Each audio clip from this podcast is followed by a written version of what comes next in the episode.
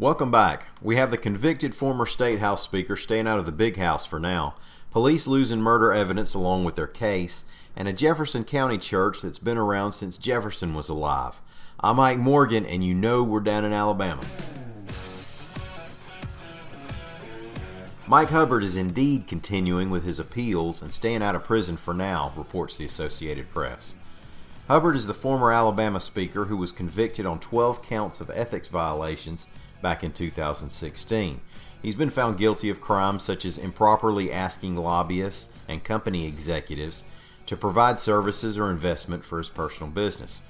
Now, last month he had one count dropped, but the other 11 affirmed by the Court of Criminal Appeals. On Monday, his lawyers filed a rehearing request with that same court.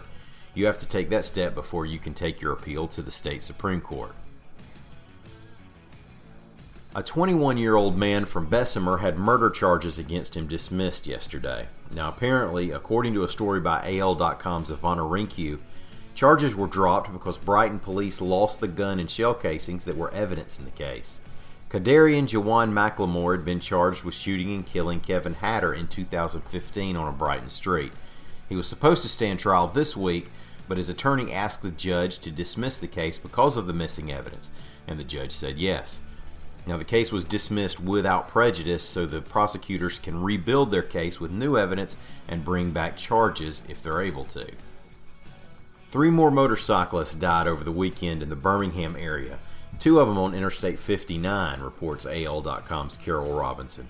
Now, I travel that road frequently, and I've seen bikes and cars way too close to be driving 60 miles an hour, much less the speeds people are actually going. There can be a lot of lane changes along there, especially around downtown, the airport, and the I 20 split.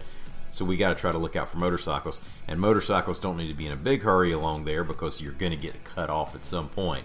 Now, we don't know what happened in the weekend incidents, but people do keep dying out there.